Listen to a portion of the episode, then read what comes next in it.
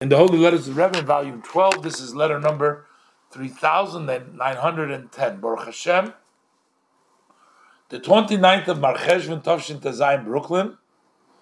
Abasi V'chosid, Rebbe Mereni Socher Doiv Sheyichya Gurevich. He was in Yerres. Yerres is a community right next, in a suburb of Paris. He ran the girls' school over there. So Shalom Uvracha, the Rebbe says, after a long silence, in the end, your letter has been received, dated the 24th of Cheshvan. So, what do you think when somebody gets a letter from the Rebbe saying, after your long silence, probably he'd start writing more often, right? And I don't exactly know what the long silence means. Is it mean two weeks or two months, whatever it means? But anyways, the person getting such an answer from the Rebbe would start writing more often.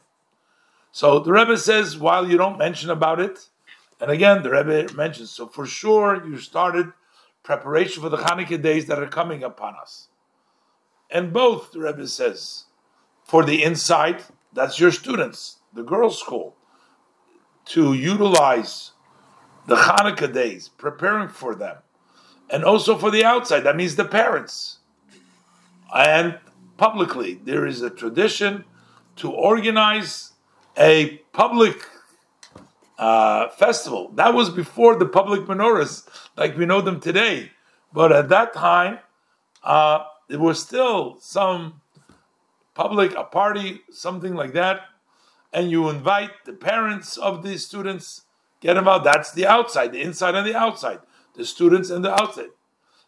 For sure, the Rebbe says this year also, Al Yechsar HaMezeg is not going to be lacking the uh, uh, activities.